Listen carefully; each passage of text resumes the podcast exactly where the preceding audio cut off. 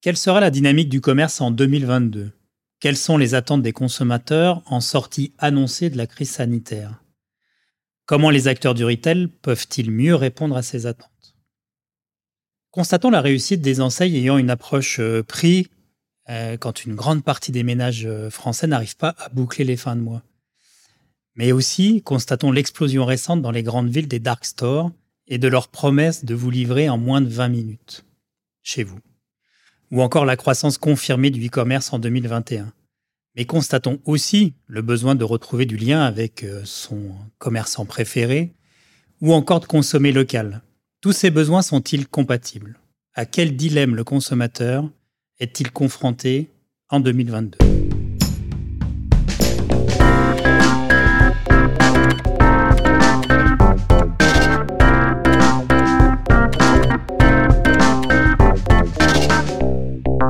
Vous écoutez la session retail du podcast d'Altavia Aura. Je suis Ludovic Noël, directeur général de l'agence. Et aujourd'hui, j'ai le plaisir d'accueillir Franck Rosenthal, expert en marketing du commerce. Franck, bonjour. Bonjour à tous, bonjour Ludovic et bonjour à tous. Euh, Franck, peux-tu te présenter en quelques mots, nous dire euh, d'où viens-tu et, question traditionnelle dans notre podcast, pourquoi les gens doivent te croire sur parole? Alors la première question, d'où je viens bah, euh, Je viens euh, du monde de la communication. J'ai passé une vingtaine d'années à travailler sur des budgets de, distributeurs dans des, dans des groupes de communication comme TBWA ou euh, ICO. Et puis depuis 2008, je suis indépendant, chef d'entreprise. J'ai montré ma structure de conseil qui s'appelle Franck Rosenthal Conseil voilà, depuis un peu plus de 14 ans. Et je travaille avec pas mal d'acteurs de la distribution alimentaire et de la distribution spécialisée en France. Alors ça, c'est la première question. La deuxième question, pourquoi les gens doivent me croire sur parole? Euh, Alors, je vais faire une réponse mitigée. Alors d'abord, d'abord, ils doivent pas me croire sur parole. Ça, c'est la première chose. Et euh, parce que s'ils devaient me croire sur parole, ça voudrait dire que je euh, tout ce que je vais dire, c'est il n'y a que des vérités. Et s'il n'y avait que des vérités, euh, je serais euh, riche et célèbre. Voilà. Donc, donc non, mais indépendamment de la blague, c'est-à-dire que je pense qu'il y a, il y a toute une partie pour bien comprendre les évolutions du retail qui repose sur l'analyse de tout ce qui se passe. qui passe par les études, qui passe par l'actualité, qui passe par beaucoup de choses et beaucoup de veille. Et, euh, et, là, en fait, euh, sur cet aspect-là, je pense qu'ils peuvent me croire sur parole parce que je vais aller euh, sourcer beaucoup de choses, donner les sources à chaque mm. fois et prendre des sources qui sont sérieuses. Voilà. Ça. Alors après, sur toute la partie prospective, et là, elle est très très difficile à, à faire. On voit le contexte politique, c'est-à-dire qui peut faire de la prospective en, maintenant à trois mois, qui peut se faire de la prospective sur le plan économique.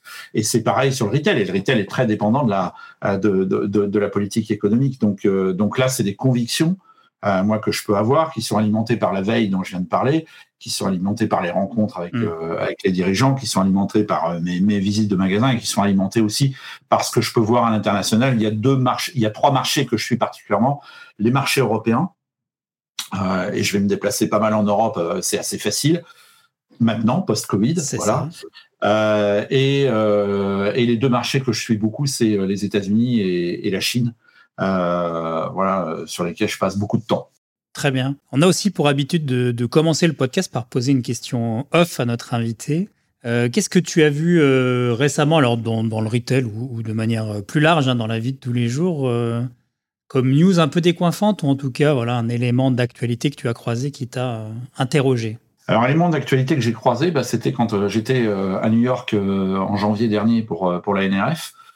Et j'ai eu l'opportunité et la chance de visiter le, le, premier magasin en réel et en physique de Netflix.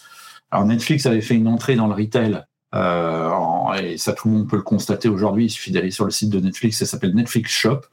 Et vous avez en fait tous les produits dérivés des séries qui passent sur Netflix que vous pouvez acheter. Euh, alors évidemment, en digital, c'est assez simple. Euh, il y a une audience qui est captive. Euh, et c'est facile à faire. Sur le commerce physique, quand ils font leur entrée dans le commerce physique, c'est un peu plus compliqué. Comment vont-ils faire? Quels emplacements vont-ils prendre? Comment ils vont animer ça? Et ils ont choisi de le faire en fait sur une série qui s'appelle Stranger Things, sur deux emplacements, un à Times Square à, côté de, au centre de New York et puis un autre à Los Angeles dans un centre commercial à CUP. Et, euh, et, en fait, euh, c'est un magasin qui est à la fois événementiel qui est très thématisé autour de la série. Et quand vous rentrez en fait dans ce magasin qui fait à peu près 400 mètres carrés, en tout cas j'ai vu celui de New York, vous rentrez dans l'univers de la série. Vous êtes projeté dans cet univers-là et c'est assez intéressant. Et c'est assez intéressant aussi parce que évidemment il y a des liens avec le digital, c'est-à-dire l'inscription pour rentrer dans le magasin se fait en digital. Et, euh, et après évidemment ils vont capter toutes vos données. Euh, à partir du QR code que vous avez pour rentrer dans le magasin, mais aussi à partir des achats que vous pouvez faire ou pas.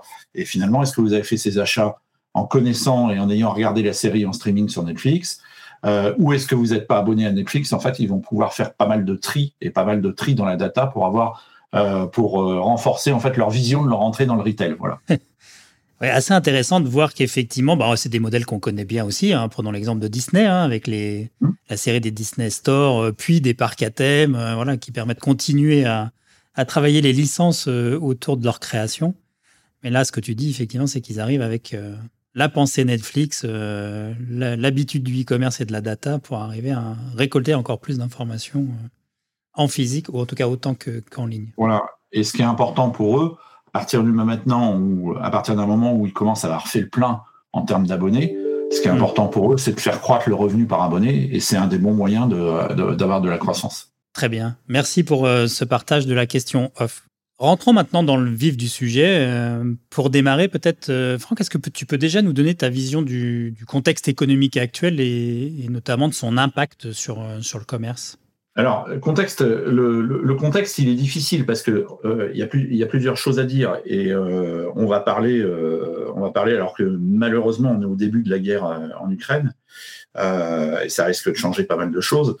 D'abord, historiquement, en France, on constate depuis quelques années, il y a une différence entre le pouvoir d'achat perçu et le pouvoir d'achat réel.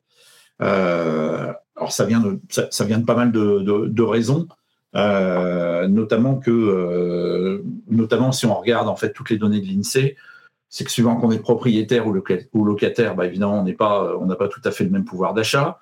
Euh, suivant que on est dans une CSP favorisée ou pas favorisée, on n'a pas, pas tout à fait le même pouvoir d'achat, mais on n'a pas aussi la même structure de dépenses.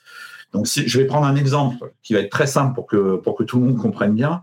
Euh, c'est l'énergie. on va parler du carburant, on va parler de, on va parler de l'électricité, du gaz.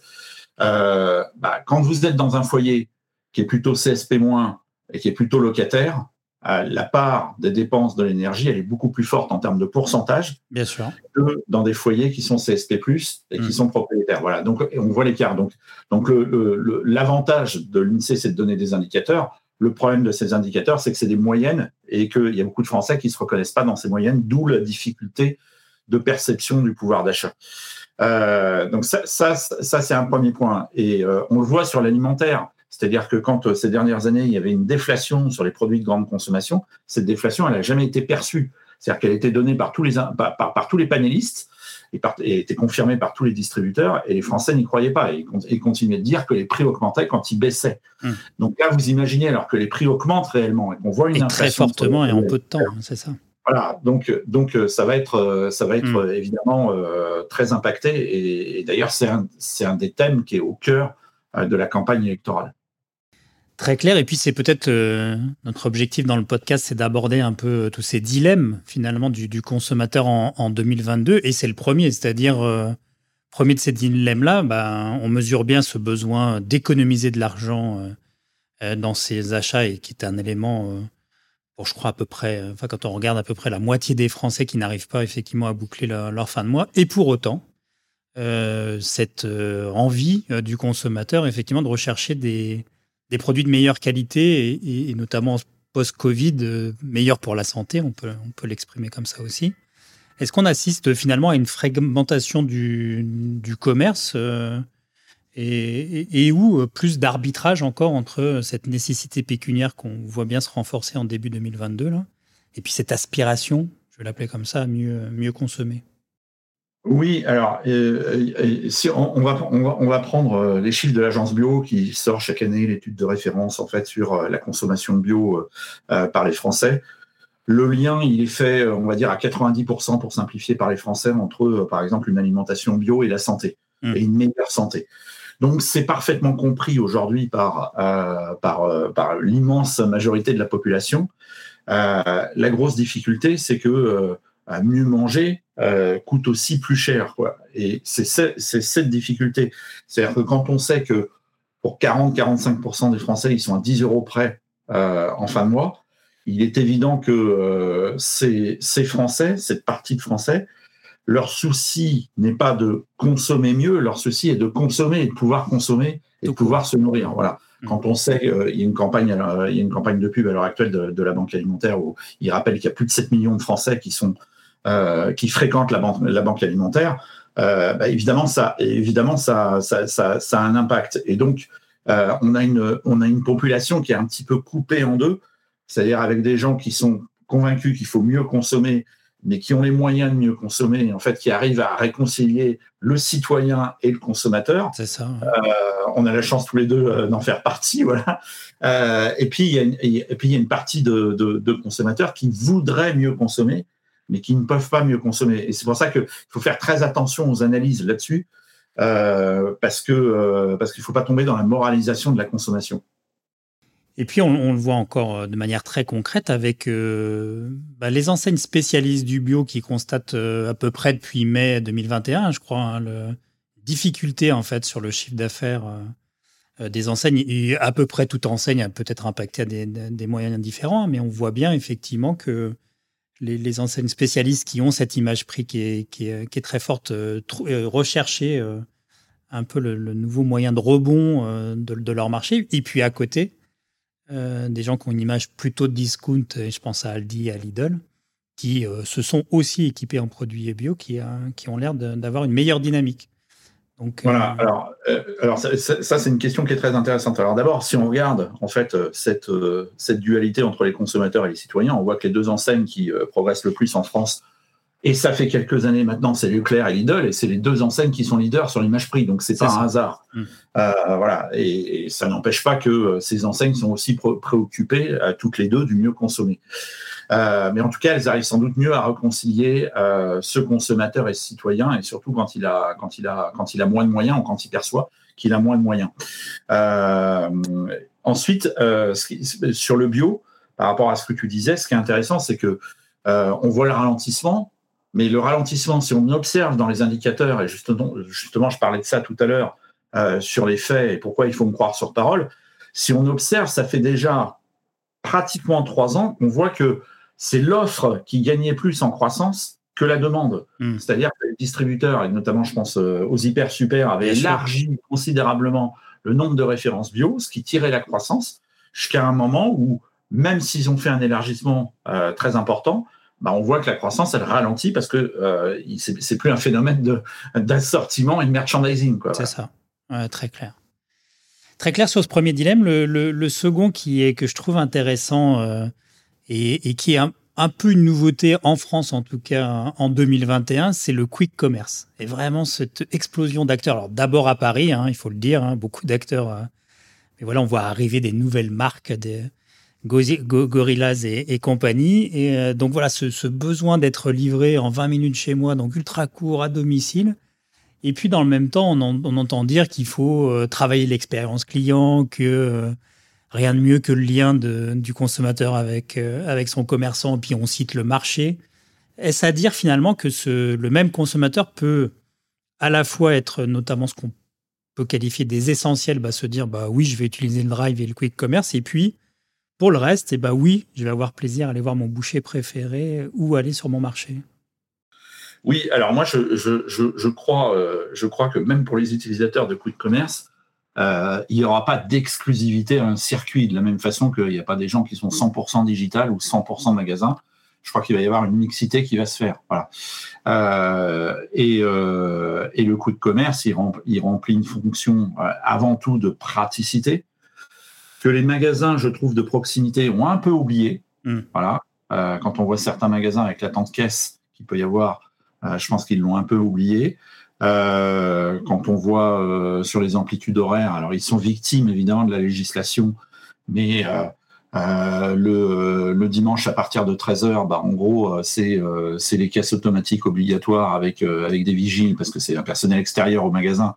ils doivent fermer à 19h. Enfin voilà, donc on, et, le, et le quick commerce n'a pas la même législation, a une amplitude horaire qui est beaucoup plus large. Ils sont pas forcément à égalité d'ailleurs, il faut le dire, par rapport, par rapport au commerce physique. Euh, et, euh, et, donc il y a un vrai dilemme parce qu'on a le sentiment de, euh, quand on achète, d'aller vers des opérateurs étrangers. Qui, qui arrivent, et d'ailleurs on disait la proximité à Paris, elle est quasiment imprenable. Bah oui, on voit, on voit qu'en un an, il y a quand même deux Allemands, c'est Gorilla, c'est Flink, un Américain, c'est GoPuff, un Turc, c'est Getir, qui sont rentrés. Donc ça, moi, je trouve que c'est un phénomène qui est majeur, parce que ça montre la rapidité dans laquelle on peut rentrer aujourd'hui dans le commerce. Ouais. Euh, et particulièrement dans le e-commerce. Et ça montre aussi l'internationalisation du e-commerce qu'on a eu euh, tendance à sous-estimer. Et je rappellerai juste un chiffre sur le e-commerce qui n'a rien à voir avec le quick commerce, puisque c'est le e-commerce dans son ensemble. C'est que c'est probablement un des marchés mondiaux, tout le secteur confondu, et je sors du secteur du retail, comme je dis ça. Euh, il y a six plateformes, et dans les six plateformes, il y a quatre plateformes chinoises et deux plateformes américaines qui représentent 80% de part de marché mondial du e-commerce. Donc c'est probablement un des marchés les plus concentrés. Ah et ça, c'est intéressant de voir quels vont être les bouleversements sur le retail, et notamment sur le retail de proximité. Euh, voilà. Et, là, on peut voir, on peut voir beaucoup de choses qui se passent.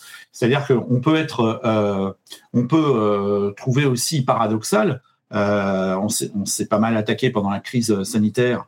je pense même notamment dans la, dans, dans le, à l'Assemblée nationale à Amazon.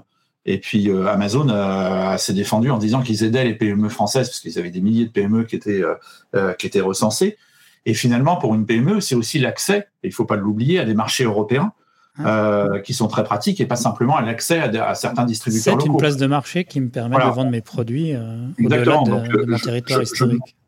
Je, ne défends pas Amazon parce qu'ils sont critiquables sur, sur, sur d'autres points de vue, mais les choses ne sont pas aussi évidentes que euh, on achète chez, euh, chez l'américain ou pas. Et d'ailleurs, j'avais euh, j'avais écrit une tribune à ce moment-là, et je pense que, à part certains cas très très précis, le sujet de où on achète et la nationalité du groupe ou de l'enseigne dans laquelle on achète est un peu un faux sujet pour le consommateur. C'est-à-dire que quand il va chez Ikea, il se pose absolument pas le problème de savoir si son argent va partir en Suède, et pourtant son argent va partir en Suède puisque c'est un des groupes les plus concentrés. Quand ils vont chez Lidl, euh, ils ont l'impression d'acheter français. Et en ce moment, il y a des annonces au Salon de l'Agriculture. Et puis devant les magasins Lidl en 4 par 3 qui rappellent qu'ils ont un partenariat avec 900 producteurs français. Enfin voilà, donc, euh, euh, donc, donc les choses sont pas aussi simples qu'on a voulu le dire avec Amazon, le méchant américain, et qui nuit à l'économie française. Et en même temps, il y contribue, mais c'est tout, tout est un peu plus compliqué qu'il n'y paraît.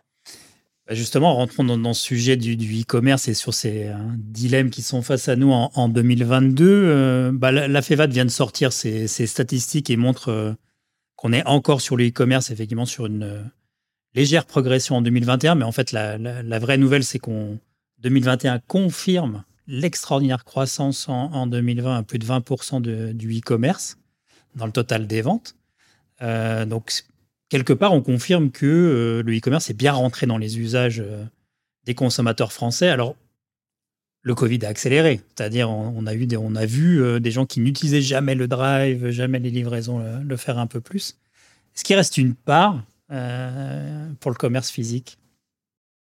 Ah oui, il reste une part très importante. Alors d'ailleurs, la part, la part, elle est donnée par les chiffres de la FEVAD. Hein. c'est-à-dire qu'aujourd'hui, en France, alors quand je dis aujourd'hui, c'est les chiffres 2021, donc sur l'ensemble de l'année 2021. Le e-commerce représente 14,1% des achats euh, sur un total commerce, donc ça veut dire que la part du commerce physique, elle est encore à 85,9. Exactement. Alors certes, elle a diminué, parce que si, on était euh, juste avant la pandémie, on était à un peu moins de 10%, donc c'est une progression qui est assez spectaculaire. Hein, ça veut dire qu'il y a 3-4% du marché qui sont euh, déplacés sur le e-commerce. Et là aussi, il faut regarder les moyennes. C'est-à-dire que quand on est à 14%, euh, sur l'alimentaire, on est en dessous, on est à 9%. Donc ça veut dire qu'il y a encore du, euh, il, y a, encore sans doute par rapport à, par rapport à la moyenne euh, de la croissance à avoir. Et d'ailleurs aux États-Unis, ils attendent un marché qui va doubler dans les 3-4 ans, quoi, en fait, sur le e-commerce alimentaire. sur, sur, il y a des secteurs par contre sur lesquels, je pense aux jouets par exemple, ou je pense aux textiles sur lesquels la pénétration du e-commerce est déjà très forte. Elle a déjà dépassé cette moyenne des 14%. Donc là aussi, il faut regarder il y a la moyenne en global et il faut regarder ce qui se passe sur chaque secteur et quels sont les acteurs majeurs de chaque secteur pour regarder pour les enseignes, pour se positionner par rapport à ça. Et les analyses prédisent d'ailleurs que dans les quelques années qui viennent, on va atteindre les 20%, mais sans non plus euh, montrer une accélération telle que demain, on verrait la moitié euh, du chiffre d'affaires sur l'e-commerce. C'est aussi euh, important de rappeler ce 14% que tu viens de citer, mais aussi le fait qu'on se dise qu'à l'horizon 2025, on sera peut-être à 20% en moyenne. Voilà, alors moi j'ai jamais cru, euh, ça fait quelques années qu'il y a ces débats-là sur la mort du magasin. Voilà, bon, moi j'ai jamais cru à ça, sur la mort des hyper. Régulièrement, quand euh, il y a une enseigne d'hyper, et surtout quand elle est cotée, qui annonce des mauvais résultats sur ces hyper, on dit bah l'hyper va mourir, et puis on regarde pas ce qui se passe sur les parkings des hyper qui sont fréquentés massivement euh, par les Français. Alors même si c'est évidemment un format qui souffre, je suis pas en train de, mais voilà, mais entre souffrir et mourir, il y a, un écart, quoi. Voilà, donc qui est important. Et puis, je, pense aussi que euh, par, rapport à, par, par, rapport à ça sur le, sur le, sur le commerce physique, euh, on a un exemple euh, important qui est celui de la Chine. C'est le seul marché mondial et le seul grand marché mondial où les achats en e-commerce ont dépassé les achats en commerce physique. Mais ce qu'il faut savoir, c'est que depuis quelques années, si la croissance du e-commerce elle est très forte en Chine, et évidemment, elle a été poussée pendant, pendant toute la période Covid, qui est plus longue pour eux, hein, parce qu'ils sont dans une stratégie de Covid-0 par rapport à, par rapport à l'Europe qui ne l'est mm. pas. Euh, donc le e-commerce a été poussé, mais il faut savoir que le commerce physique diminue chaque année aussi euh, en Chine. Donc faute d'avoir des grandes enseignes internationales et faute d'avoir un commerce physique résilient, le e-commerce emporte tout sur son passage.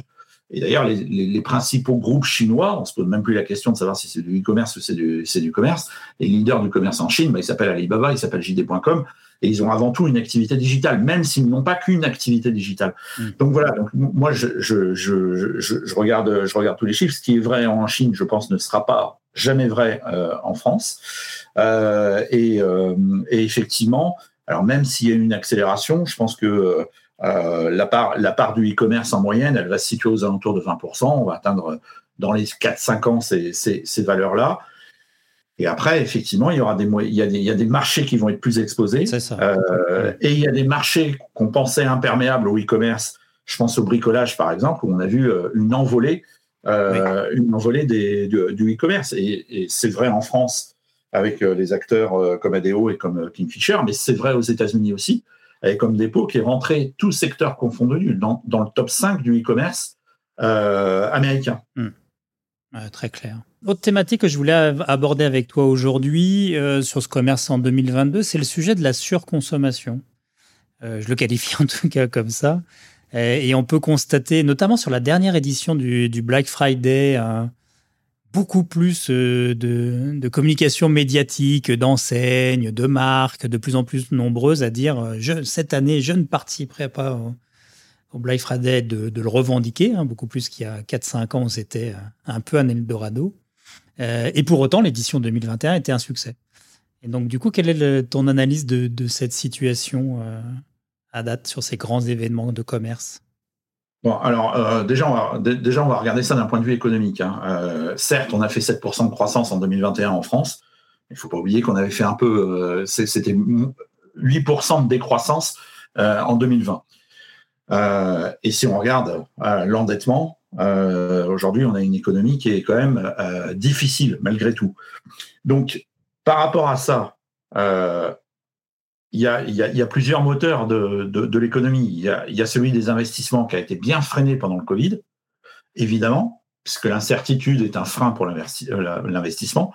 Il y a celui du commerce extérieur, et je ne me trompe pas en disant qu'on a battu le record négatif en France du commerce extérieur, où on est très, très déficitaire. Et troisième moteur de la consommation, troisième moteur de l'économie, par contre, euh, la consommation. Mm. Donc c'est comme si, en fait, les débats sur la surconsommation, et je ne suis pas, euh, je suis pas anti-écologique, euh, je suis pro-écologique, et l'un n'empêche pas l'autre. Mais les débats sur l'anti-consommation, moi je rejette ces débats. Je rejette ces débats parce que je pense que quand on est dans un avion et qu'il n'y a plus qu'un moteur sur trois qui fonctionne, on n'a pas intérêt à dire on va ralentir ce moteur-là. Voilà. Et donc, je trouve que euh, ça n'a pas lieu d'être. Et ensuite, on est dans une société qui a été construite sur la croissance. Alors, on peut le regretter. On peut faire des efforts pour trouver une croissance raisonnée, équilibrée. Et c'est tout l'impact du développement durable, du RSE, et beaucoup d'enseignes travaillent, et à juste titre là-dessus, et il faut les encourager à travailler là-dessus. Par contre, une décroissance, il va falloir expliquer comment on va fonctionner euh, en France, comment on, va réduire comment on va réduire le chômage, comment on va protéger les retraites, comment on va avoir une meilleure protection sociale, comment on va euh, juguler euh, la hausse des dépenses de santé avec une population vieillissante. Euh, en ayant une, une, baisse de la consommation. Moi, je, moi, j'arrive pas à comprendre. Voilà. Donc, euh, donc ça, ça, c'est le point de vue euh, économique. Et après, évidemment, tu parlais du Black Friday. Le Black Friday, c'est le symbole de ça. C'est-à-dire que comme c'est, ça représente la, la, la, consommation américaine avec des gens qui font, à chaque fois, on montre les images chaque année, c'est-à-dire qu'ils vont faire la queue dans les magasins, on voit des files de voitures entières, enfin, etc. Ou plutôt, on voyait, parce que parce que aussi ça a bougé aux États-Unis. Euh, donc, euh, donc c'est ça qui est rejeté, c'est ce symbole de la surconsommation. Hmm. Maintenant, quand on regarde, d'abord, tous les Français participent pas au Black Friday. Ça, c'est la première chose. Ensuite, la deuxième chose, c'est que quand on regarde dans les études, euh, ceux qui le font, qu'est-ce qu'ils disent très massivement C'est pour préparer mes achats de Noël. Donc, en fait, ils profitent de l'effet d'aubaine des promotions et ça lance la saison de Noël aussi sur pas mal de marchés. Ça. Pour acheter leurs achats de Noël. Mais ça ne veut pas dire qu'ils surconsomment pour autant. Quoi. Donc, euh, ils vont peut-être monter le montant de certains cadeaux. Ils vont peut-être offrir un peu plus, de, cadeaux. c'est ça. Voilà, faire un peu plus de cadeaux à des gens sur lesquels ils n'auraient peut-être pas fait de cadeaux, mais ça ne veut pas dire qu'ils surconsomment pour autant. Et après, euh, mon troisième argument là-dessus, le premier était économique, le deuxième, il est, euh, euh il est sur euh, cette surconsommation présumée. Mon troisième argument, il est sur la moralisation de la consommation. C'est-à-dire qu'il faut arrêter de penser que, et ça c'est une pensée qui est très parisienne, moi je suis parisien et donc je condamne cette pensée qui est très parisienne, parce que les Parisiens, ils vont pas chez Action, ils vont pas chez Lidl. Alors il y en a quelques, il y a, il y a, si, il y a quelques magasins sur Paris, enfin, etc., mais ils vont pas chez Action, ils vont pas chez Lidl. Euh, ils font pas leurs achats en promo ou très peu en promo sur le Black Friday. Ils sont pas, ils, sont pas dans le même monde. Voilà. Euh, et donc, euh, ils vont avoir tendance à, avoir un jugement de valeur sur cette consommation et cette surconsommation. Mais faisons confiance, surtout avec les difficultés économiques. Quand les Français vont acheter des choses, eux, ils y voient une utilité à ce qu'ils vont acheter. Voilà. Alors moi, je trouve que d'ailleurs, euh, ça ne gêne absolument pas euh, le, débat se focalise par exemple sur le non-alimentaire au moment du Black Friday, et on ne parle absolument pas du gaspillage qui est fait par les Français sur l'alimentaire dans leur frigo avec tout ce qu'ils jettent. Et ça, ça me paraît beaucoup plus préoccupant parce que ça, c'est une réalité. Et on sait qu'il y a une grande part des achats alimentaires qui sont euh, qui ne sont pas conservés, qui sont jetés. Mmh. Et ça, ça me paraît, et ça, ça, me paraît être, être, une réalité sur laquelle, alors les enseignes se battent parce qu'elles sont obligées de se battre par la loi. Hein. donc euh, voilà, elles jettent pas les produits comme ça, contrairement à ce qu'on peut penser. Euh, et par contre, les consommateurs doivent être beaucoup plus raisonnés là-dessus. Sur leurs achats pour pas jeter et gaspiller de l'alimentaire. Voilà. Donc, donc, donc là, c'est un comportement individuel et c'est pas un jugement sur le comportement de l'autre. Compris. Euh, peut-être un, dernier élément pour illustrer ce que va être le, commerce en 2022, c'est sur l'évolution de la relation entre euh, le client et, son consommateur. On entend, euh, évidemment, il n'y a pas un retailer qui ne dit pas avoir une stratégie qui est centrée client et d'arriver à mesurer cette, cette réalité dans les différentes enseignes. Alors, ça, ça c'est un vrai sujet parce que tout le monde est d'accord pour dire voilà, il faut être centré client, enfin, etc. Bon. Euh, d'abord, il faut d'abord il faut remettre les choses en perspective du côté du client. C'est-à-dire que le client, il a accès à une offre qui n'a jamais été aussi large. Alors, je vais citer un chiffre. On parlait de la FEVAD tout à l'heure. Voilà, on a dépassé les 200 000 sites marchands en France. Et il y a une croissance encore du, des, sites marchands en e-commerce en 2021 de 11 hmm. Voilà. Or, on a l'impression que sur tous les secteurs, il y a du e-commerce qui peut répondre aujourd'hui. Voilà. Donc, ça veut dire que l'offre, et là encore, on ne parle que des chiffres français. Et le e-commerce n'a pas de frontières. C'est-à-dire qu'il y a plein d'acteurs étrangers qui rentrent euh, parce qu'il parce qu'il n'y a pas de frontières euh, sur le e-commerce. Et il y a plein d'acteurs étrangers aussi qui arrivent du commerce physique, qui arrivent euh, en France. Voilà. Bon, il y, a, quelques années, Action, c'est un Néerlandais qui connaissait Action, quoi. Voilà. Donc, Normal, c'est un discounter danois qui connaissait qui connaissait Normal. Primark, il y a quelques années, voilà, c'est un discounter irlandais qui connaissait Primark. Donc, voilà, il faut pas oublier aussi qu'il cette offre, elle ne cesse de s'élargir. Donc, on est dans une euh, dans une offre qui est pléthorique. La relation avec le client, elle est extrêmement importante. Donc tous les distributeurs euh, sont conscients de ça, le disent, et après, il y a ceux qui le font mieux que d'autres. Et moi, ce qui me paraît être le plus, euh, le, plus intéressant, c'est la simplicité. C'est-à-dire qu'il ne faut pas oublier que pour acheter, pour être fidèle à une enseigne, enfin, etc., il faut que ça soit simple.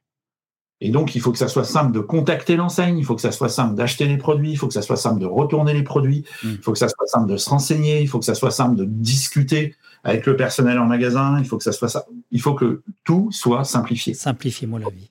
Voilà. Et en fait, quand je dis ça, tout le monde est c'est une évidence absolue. Sauf que dans la réalité, l'exécution n'est pas aussi facile. Expérience client pour moi, mais pas, pas que pour moi, surtout pour mes clients. C'est-à-dire dès que je travaille sur un secteur ou sur un, ou pour une enseigne, je fais, je fais des expériences clients. Et, et les choses sont pas si simples que ça. C'est-à-dire que quand on va en magasin, on s'aperçoit que c'est pas si simple que ça. C'est pas si simple de décrypter le plan du magasin. C'est pas si simple de décrypter euh, le, euh, le, parcours client. De trouver le conseiller quand on cherche dans les rayons. Le conseiller qui va avoir la bonne réponse. Quoi. Voilà, donc, Bien sûr. Euh, donc, donc la simplicité me semble être le, le, domaine le plus important. Très bien. Et pour, terminer, si tu avais une ou deux recommandations dans ce contexte qu'on vient de décrire avec tous ces, ces enjeux effectivement de 2022 pour, pour les enseignes, ça serait le, lesquels? Ah, moi, je, je, crois que c'est, euh, je crois que c'est d'être proche de leurs clients. Et d'être proche de leurs clients, ça veut dire deux choses. Alors, indirectement, en exploitant toute la data et toutes les études clients, voilà, c'est ce que fait Walmart. Hein. Donc, chaque mois, il y a d'énormes études quantitatives et on regarde chaque variation. Hmm. Euh, et donc, c'est le client qui gouverne quelque part. Voilà. Alors, ils aiment bien le rappeler, Walmart et tout. Donc, euh, voilà, c'est et c'est le premier distributeur mondial. Voilà. Donc, alors, on va dire, oui, ils ont beaucoup de moyens pour faire des études. D'accord, mais enfin, il faut les faire, il faut regarder, il faut s'en servir. Utiliser. Voilà, et il faut les utiliser. Et puis, il y a aussi, je pense, euh, dans ce qu'on disait sur la simplification pour les clients, je vais citer deux exemples. Hein. Euh, Amazon, dès qu'on a un sujet, on va sur le site d'Amazon, on peut être rappelé en moins de 60 secondes. J'ai testé, on est rappelé en moins de 60 secondes. Voilà, donc, et j'ai pas à, composer un code, à, ce qu'on me dise, euh, voilà, est-ce que vous êtes d'accord pour être enregistré ou pas, à faire un 2, 3, à faire tout le parcours client. C'est-à-dire que j'ai déjà passé 4 minutes avant même d'avoir euh, quelqu'un qui pourrait me répondre. Parce que ça ne veut pas dire qu'il est disponible au bout de 4 minutes. voilà, au, bout d'une minute, il me propose de me rappeler. Je peux faire autre chose pendant ce temps-là. Et il me rappelle et, il résolve le problème. Donc euh, voilà, donc ça, ça, ça me paraît intéressant. Et puis après, il y a des expériences qui sont très intéressantes euh, sur le, sur le shopping à distance. Je ne vais pas parler du live shopping parce que c'est une tendance particulière, c'est lié à la vente. Mais sur le, sur le, le, shopping à distance, ce qu'a fait les gars à Lafayette, et ils l'ont testé effectivement pendant la crise, au moment où ils étaient fermés, pouvoir faire du shopping à distance et voir les gens dans le magasin, bah, c'est évidemment pas pareil euh, que euh, de le faire sur un site de e-commerce où il n'y a pas du tout l'ambiance du, du, magasin. Et, et d'être accompagné encore une fois par un humain, quoi, par quelqu'un qui. Voilà. Et, même chose sur la Fnac. Mmh. C'est-à-dire qu'à un moment donné, euh, ce qu'il ce qui, ce qui commence à faire, c'est-à-dire des visios avec les vendeurs, bah, ça peut être pas mal aussi. Euh, si je veux acheter un ordinateur, de d'avoir même pris un rendez-vous et d'avoir une visio avec quelqu'un qui va m'expliquer par rapport à mes usages quel est quel est le choix qui peut qui est le bon quoi. Très bien, merci Franck pour ce point complet et ces observations effectivement sur les évolutions du commerce en, en 2022. Sur quel réseau social on peut te suivre? Alors, on peut me suivre sur, euh, sur Twitter euh, pour toute l'actualité. On peut, et puis, on peut me suivre sur, euh, sur LinkedIn. Je ne suis pas très présent sur Facebook, voilà, mais Twitter, Twitter et LinkedIn, c'est bien. De mon côté, je vous invite à suivre l'agence Altaviora sur nos réseaux sociaux LinkedIn et Insta. Si vous avez aimé ce podcast, n'hésitez pas à en parler autour de vous. Merci pour ça. Ce podcast est créé par Altaviora et Altavia Jetpulp et produit par la société Little Bird. Petit salut à Michael AJS. On se retrouve bientôt pour un nouvel épisode d'une session digitale ou d'une session retail. Merci de nous avoir écoutés et à très vite.